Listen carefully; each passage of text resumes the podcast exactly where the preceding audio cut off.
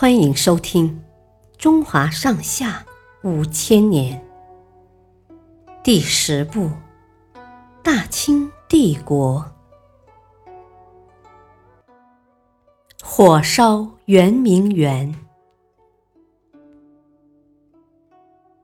公元一八五六年十月，第二次鸦片战争爆发，腐朽的清朝再次与侵略者签订了丧权辱国的不平等条约。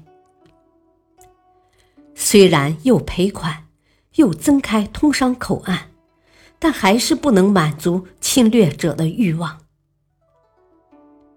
公元一八六零年九月，英法联军开进北京城，咸丰皇帝吓破了胆，带着一帮皇亲国戚仓皇逃走了。那伙强盗到处烧杀抢掠，无恶不作，后来又盯上了圆明园。圆明园既是一座宏伟壮丽的皇家大花园，也是一座大型的艺术博物馆，里面建有一百四十多座亭台楼阁，遍地鲜花古木，莺飞蝶舞，而且藏有无数金银珠宝和珍稀艺术品。十月六日的傍晚，法国侵略军率先闯进圆明园，他们被眼前这座巨大的宝库惊呆了，当晚就抢走了不少宝贝。第二天一早，英国侵略军也跑来了，一个正从园里向外走的法军兴高采烈地对英军说：“先生们，怎么还不进去？里面有好多宝贝呢，你们瞧。”他从口袋里拿出一根黄澄澄的金条，这可是真正的金子。于是大批英军闯了进来，圆明园里的宝贝实在太多了。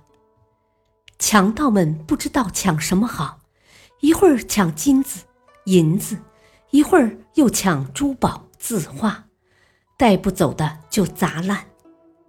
这伙强盗抢够了，便开始放火烧园，滚滚浓烟遮住了蓝天，连太阳都被厚重的烟雾挡得看不见了。大火烧了三天三夜，昔日的皇家花园最后只剩下一堆堆破瓦残片，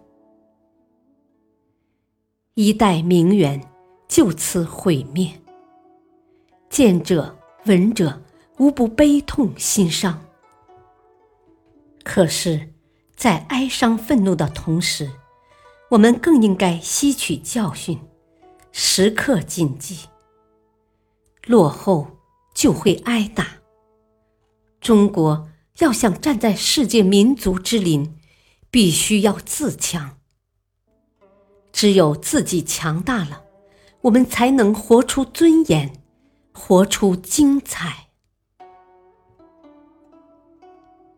感谢收听，下期播讲慈禧太后垂帘听政。敬请收听，再会。